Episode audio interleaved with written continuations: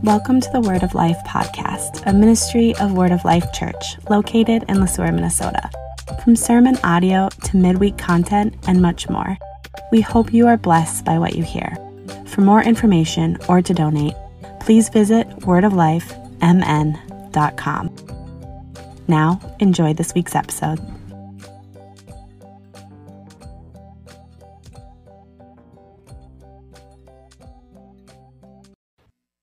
Morning, Word of Life Church.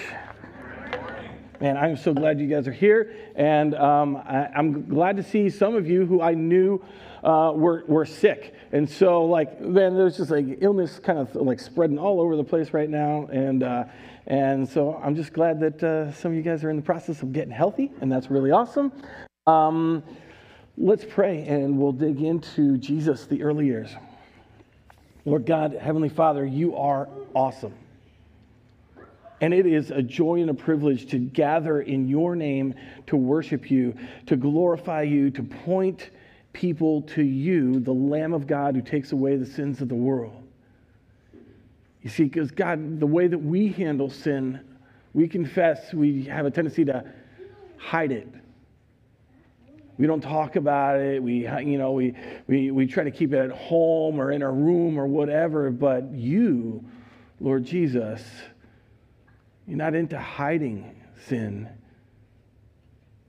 You came to be the perfect Lamb of God who takes away our sins. And we cannot thank you enough. Lord, we've already mentioned that we've got some friends who have been battling some illnesses and things like that. And Lord, you know who they are. And Lord, we just want to especially just ask you to draw near to my friend, Pastor Kevin, as he is getting closer to spending eternity with you. Lord, I pray that you would be with his wife and his kids. These are hard days. Just draw near to them. Lord, we ask that you would be with Pastor Mark Tunseth and his family. We're incredibly thankful that he is that he's starting to feel better, and some of the treatments are really helping. And so we just ask you, Lord God, we know that you are the healer, that you have the ability to heal him perfectly, and we're just excited. We trust you, Lord, that whatever happens, that you will take care of Kevin, and you'll take care of Mark, and draw near to your people. And Lord, as we gather, we pray that you would give us eyes to see and ears to hear and a heart that believes. It's in your name we pray, Lord Jesus, our Savior. Amen. You know, if you look at John's gospel, and so a gospel really is a story or written record of the story of Jesus Christ. Gospel means good news, and so it's a good news story. And the gospels in our Bible were written by Matthew, Mark, Luke, and John. And so today we're going to be looking at the Gospel of John, and this is written by one of the Johns. Now, John is a common name. It was a common name then, and it's a common name now. And so you're going to have to try and work with me to keep the Johns straight. But John the Apostle, who wrote the Gospel of John, he's a pretty smooth dude, but extremely humble. And so he slides himself into his gospel every once in a while, but it's always like kind of unnamed, like some guy, another disciple, this sort of thing. It's very like cloaked in humility and stuff like that. And so keep your ears open for John. John's gospel starts off with this lofty theological truth, and that's the video that we're going to be watching through the entire series. And so you saw it today, and that's taken straight from the Gospel of John in those first verses. That in the beginning was the Word. That's Jesus. That's John telling you about who Jesus is, that he is the Son of God. And so as we kind of navigate our way through Jesus, the early years, we're not going all the way back into eternity past. We're dealing with mostly his earthly ministry. And so last week we talked a little bit about boy Jesus, 12 years old, and he submitted himself even to the point of death on the cross. He submitted himself to earthly parents. Yes, the Son of God, who has existed since into eternity, submitted himself to imperfect parents. Wow. And today, we're going to be in the Gospel of John, and the intro is a little bit interesting because while the Gospel of John begins with this lofty theological discourse, but when you meet Jesus in the Gospel of John, he's not coming with miracles or even lofty theological treatise. When we come face to face with Jesus in the Gospel of John, we meet him in relationship. Jesus is all about relationships. And we get to meet some of Jesus' friends and see how coming in relationship impacts us and our relationships both to God and to each other. And so if you have your Bibles with you today, you turn with me to John chapter 1, starting in verse 29. And we are introduced to the Lamb of God who takes away the sins of the world. John 1, starting in verse 29, reading in Jesus' name because it's God's word, not mine. The next day, he saw Jesus coming toward him, that's John the Baptizer, or John the Baptist, and said, "Behold, the Lamb of God who takes away the sins of the world. This is he whom I said, after me comes a man who ranks before me, because he was before me. I myself didn't know him, but for this purpose I came baptizing with water, that he might be revealed to Israel." And John bore witness, "I saw the Spirit descend from heaven like a dove, and it remained on him. I myself did not know him, but he sent me to baptize with water and said to me, 'He on whom you see the Spirit descend and remain, this is he who baptizes with the Holy Spirit.' And I have seen and I have borne witness that this is the Son of God." The next day, again, John was standing with two of his disciples, and he looked at Jesus as he walked by, and he said, "Behold, the Lamb of God." The two disciples heard him say this, and they followed Jesus. Jesus turned and saw them following and said to them, "What are you seeking?" And they said to him, "Rabbi," which means teacher, "where are you staying?" And he said to them, "Come and you will see."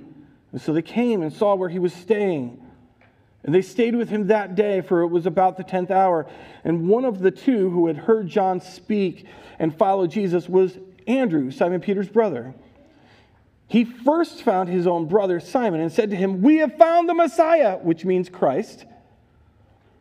And he brought him to Jesus, and Jesus looked at him and said to him, "You are Simon, the son of John.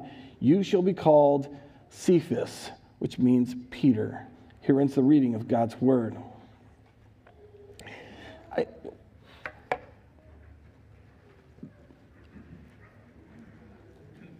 Andrew and the other disciple, now I will say that this is code language for, it's probably the Apostle John who writes himself into the book, and so just being the humble guy that he is, he doesn't name drop himself through the whole book. He just kind of, says, hey, he's the other disciple, the guy who was sitting next to Jesus, very, very subtle. And so on this day, as Andrew and John, who have a relationship with John the Baptizer, by the way, John the Baptizer, what a really great title or nickname. I mean, I get it. I get to be called Pastor J, but John the Baptizer, that is a cool title. What a great nickname. He gets his nickname from one of his favorite things to do. God called him and said, hey, I need you to go baptize people. And he's like, yes. And so everybody calls John the Baptizer. How to set yourself apart as one of the three Johns in the text. That's a great way. John the Baptizer. And so John the Baptizer already has a relationship with Andrew and John the Apostle John. And so, you know, they're hanging out one day and they're just kind of like, you know, talking and stuff like that. And John has been baptizing and Andrew's there and John's there and some other people and crowds are there. And you got people who are critical of John the Baptist. And then you've got people who are, you know, there to be baptized by John the Baptizer, and in this whole entire environment, all of a sudden, John sees Jesus walking by, and he tells everybody, "Hey, look! The Lamb of God who takes away the sins of the world. Hey!" Behold just means look. It's like just a fancy word of saying it. I'm not entirely sure why we translate that way. You know, it's just kind of like a little fancy Bible translation-y word, you know. Behold. Okay, we could have just said, "Hey, look!" You know, "Hey, look! The Lamb of God who takes away the sins of the world." Within that culture, within the Jewish culture, they would have understood that in a huge way. When they hear Lamb of God, there's a couple of lambs that would have, you know, kind of come into their mind. Maybe the first thing that may have come into their mind was their own lamb that they had to sacrifice for their sins. And so if someone has sins, they brought a lamb. It was intended to be a perfect lamb or a spotless lamb, you know, that's in perfect condition, and they bring it to the temple, and the worshiper or the sinner, you know, just like you and me, a sinner, would put their hand on the head of that lamb.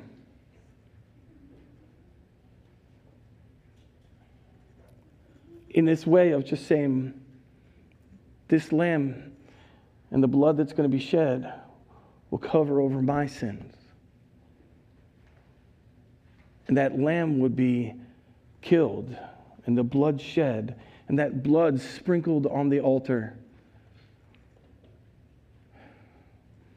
And their sin would be covered over with the promise of forgiveness. Forgiveness offered by God Himself. With the promise that one day God the Father would offer a perfect sacrifice, His own Son, the Lamb of God who would take away the sins of the world, not just cover them. Maybe the people who heard John say, "Look, the Lamb of God who takes away the sins of the world," maybe they were thinking about the Passover lamb. The lamb that is killed once a year during the Passover, signifying that remembrance of that first Passover when God spared the lives of the Israelites in Egypt and saved them out of slavery, passing over their household. And still others might dig all the way back to Jehovah-yireh, as Abraham obeyed the Lord and brought his own son Isaac onto a mountain in obedience to God's command to sacrifice him. And just before his son was sacrificed on that altar, the Lord stopped him and provided a substitute. And so that day, Abraham said of that ram caught in the thicket by some thorns, "The Lord will provide, Jehovah-yireh." Jesus is the Lamb of God that God provided to take away the sins of the world. Not just cover it over, not just kind of like, and it's certainly not the way that we handle sin, because we handle sin like in a very different, ungodly way. I don't know too many people who handle sin the way God, you know, we can't handle it the way Jesus does. The way we handle sin is we hide it. Like, keep that sucker in my back pocket, you know, we're not going to talk about it. Today during confirmation, we were discussing the law of the Lord, and we're getting into, you know, some of the commandments, and we're getting into talking about thou shalt not commit adultery. And so I just said to all the kids, I'm like, hey, great news, we get to talk about sex today. And all of those confirmation kids immediately said nothing. We are not talking about this. You might be, but we're not. No. And we talked about sexual temptation, and we talked about sexual sin. Or shouldn't say we, I did. They remained silent. You see, if you start talking about sin, especially like potentially embarrassing sin, the way we handle it is we keep our mouth shut, we hide that sucker, you know, keep that's in for private time. We don't talk about that. But the way God handles sin is he sends his son. He sends his son to be the perfect lamb, the perfect sacrifice, who takes away the sins of the world, not hides it, removes it from us, pays for it with his own blood on the cross for all of eternity. The Lamb of God who takes away the sins of the world. And so the next day, as John the Baptizer is hanging out, and Andrew's there, and John's there, and there's some other people there, and again, John the Baptizer sees Jesus walking by, and he's like, "Look, the Lamb of God!" And Andrew and John immediately start following Jesus. I love how John handles this, because all along John has been saying, I'm not the guy. People have been asking John the Baptizer, are you the Christ? He's like, no, I'm not the Christ. Are you the prophet Elijah? And he's like, no, I am not the prophet Elijah. Are you the other prophet? He's like, I'm not that guy either. I'm just John. My whole job is just to point people to Jesus, the Messiah. I'm not him. I'm just here to point people to him. And it's just so awesome that right there, he's not concerned with keeping Andrew and John as part of his posse, as part of his crew. He just, when he sees Jesus, it's like he can't help himself to point people to Jesus and say, look, the Lamb of God who takes away your sins. And Andrew and John start following. And as Andrew and John are following Jesus, turns around and says, what are you looking at? Oh, no, he doesn't really say that. He says, what are you looking for? What are you looking for? I know, I just kind of startled. That's so much fun doing that to you. If you're on their online campus and you jumped in the privacy of your own home on the couch, you're welcome. Just to, like, get things going, blood going and stuff like that. But seriously, like, Jesus is just walking, and all of a sudden, Andrew and John are following him because they believed exactly what John the Baptizer said about Jesus, that he's the Lamb of God who takes away the sins of the world. And so they start following him. They're like, hey, where are you going? He's like, what are you looking for? And we're like, well, where are you staying? And he's like, well, if you come and see, then you'll see where I'm staying. And so they follow him to find out where he's staying. And then Andrew does this really cool thing. The first thing that Andrew does is he goes to get his brother. And he says to his brother,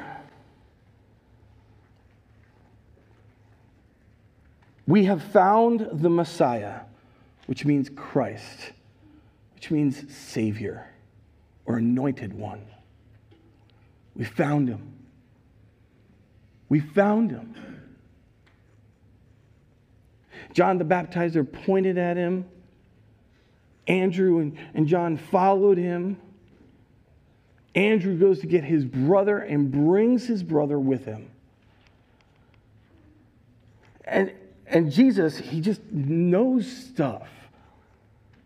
Jesus looked at Simon Peter, and he says, you are Simon, the son of John. He knows exactly who he is. There's the third John in the text today.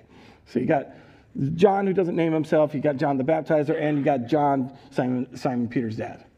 All the Johns right here. You are Simon, the son of John. You shall be called Cephas, which means Peter, names are huge in this culture.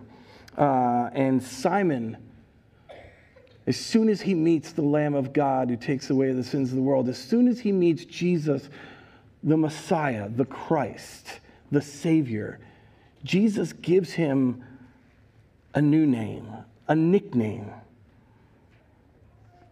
You see, his Peter is pronounced Cephas, and it sounds like, in Greek, it sounds like Cephas in Aramaic, or Petros in Greek, which means rock. And so these are like these normally used for like a nickname or something like that. Like I have a relative whose nickname is Rocky. I have no idea why, but everybody calls him Rocky. Okay, he doesn't even live in Philly. But for Jesus to give you a nickname on like the first time that you meet, Jesus is seeing Simon Peter and knows him, and he calls him the Rock. The Rock. And so as we meet Jesus, the Lamb of God who takes away the sins of the world, we too just kind of come into this. And all of a sudden, we see the Lamb of God who takes away the sin of the world. It doesn't just say, you know, Andrew's sin or Cephas's sin or John's sin. It's Jesus is the Lamb of God who takes away the sins of the world. Your sins, my sins. Yes, even the sin that we were born with, that, you know, that's passed on from person to person ever since Adam, he takes away that sin. He takes away the sins of what we have said, the things that were just unkind, or he's taken the sins of our mind, the thoughts that we've thought that are not God's thoughts, the actions that we have committed, the sins that we have done. He takes those sins and he takes them all away, paid for by the blood of Christ when he died for our sins. The Lamb of God who takes away the sins of the world, just as those at the temple would lay their hands on that lamb before it was killed. God made him, Christ, the Lamb of God, who knew no sin, to be sin. God placed all of the sins of all of humanity from all time on Christ, the Lamb of God, who takes those sins away from us.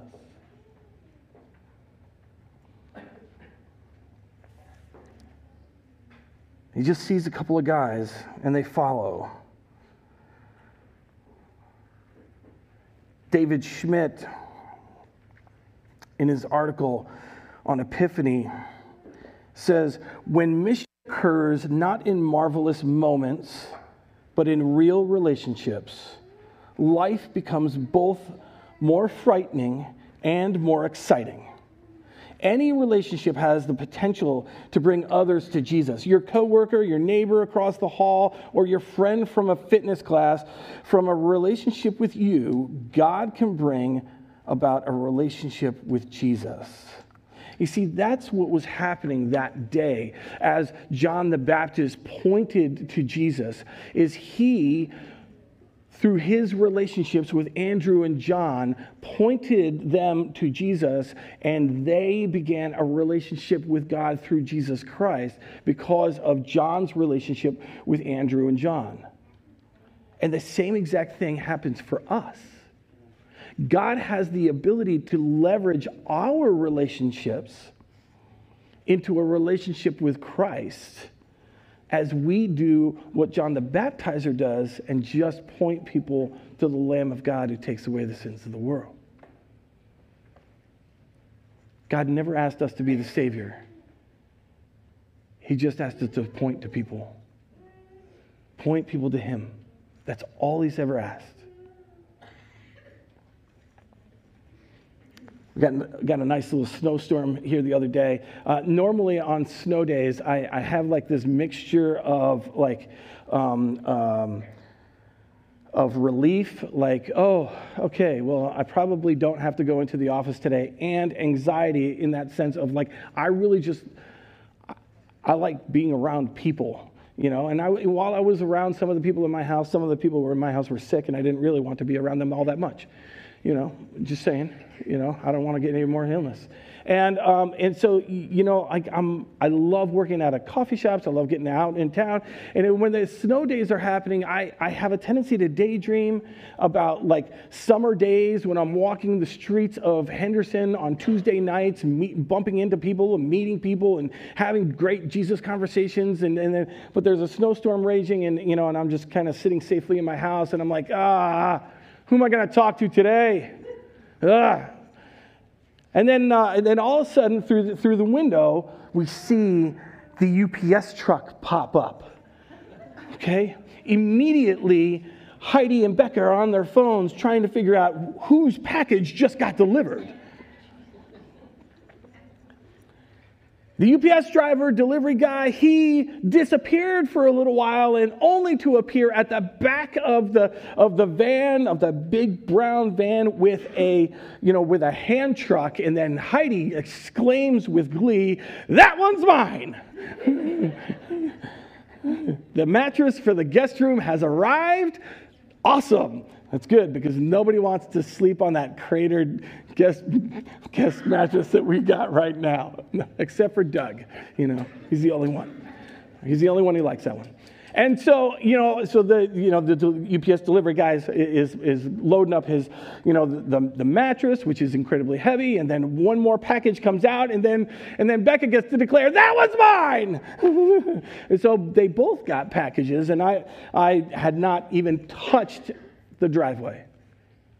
There was like snow everywhere, and I was immediately feeling guilty. I felt bad because this guy is like trudging through the snow with a hand truck and my mattress and Becca's whatever, and, you know, and gets up, and so I go out to the garage, I open up the garage door, and I bring him in, and he's like, "Oh, I can bring it all the way in." I'm like, "Oh, really? Thank you." I was apologizing, and I just say, "I'm so sorry. I didn't touch the snow at all. I didn't do any shoveling yet." And he's like, "I wouldn't either. It looks like it's going to keep on going for a few more hours."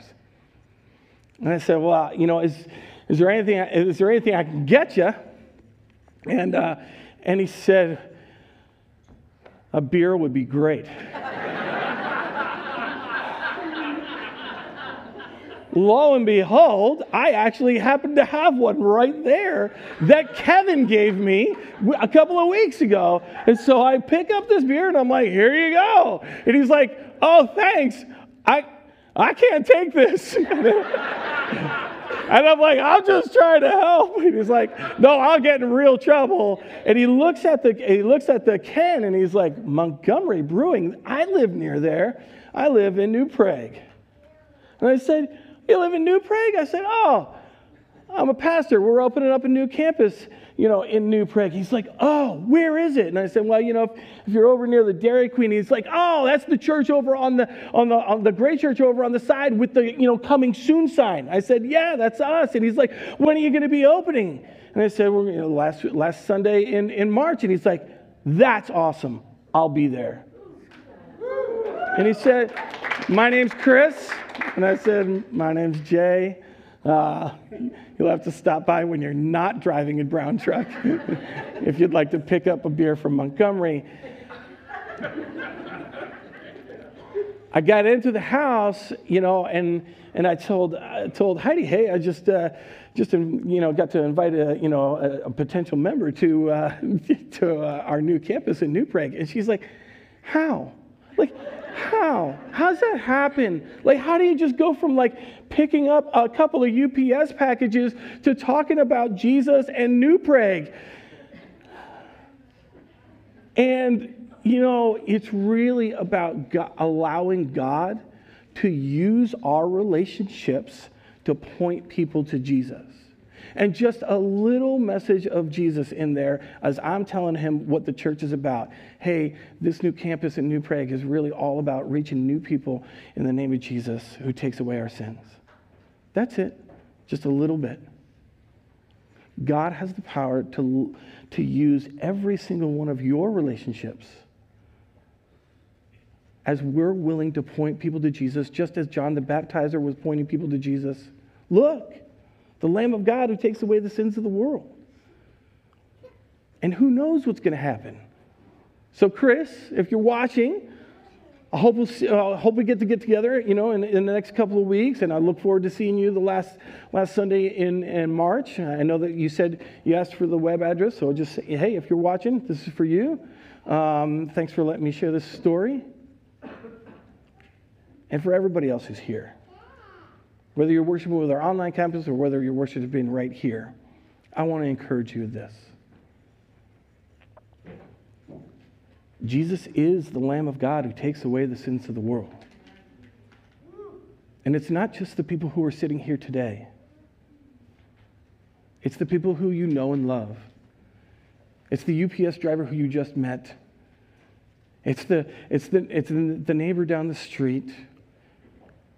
It's the cashier at the grocery store. It is your waitress at lunch today. It's your relative who you think to yourself, they will never believe in Jesus. Yes, Jesus wants to take away their sins too. It's for your friends. It's for your family. Jesus is the Lamb of God who takes away the sins of the world. And he doesn't leave it with you. He removes it as far from you as the east is from the west.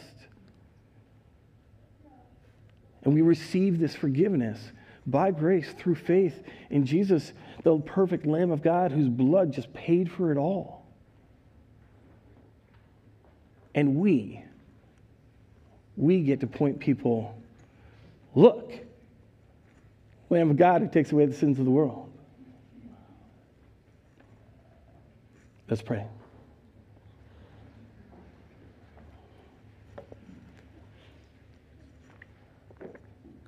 Lord God, thank you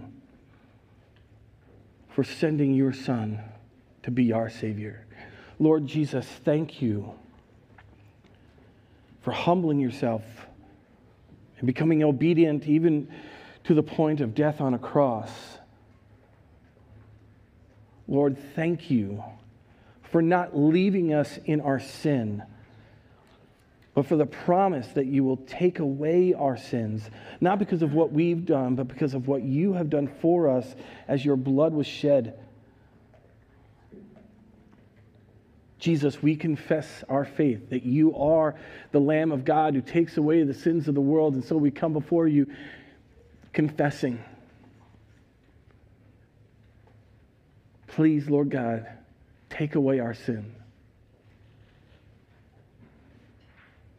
And Lord, we just ask you to give us eyes to see the people around us, the relationships that we do have, the people that we bump into. Lord, give us ears to hear. Help us to hear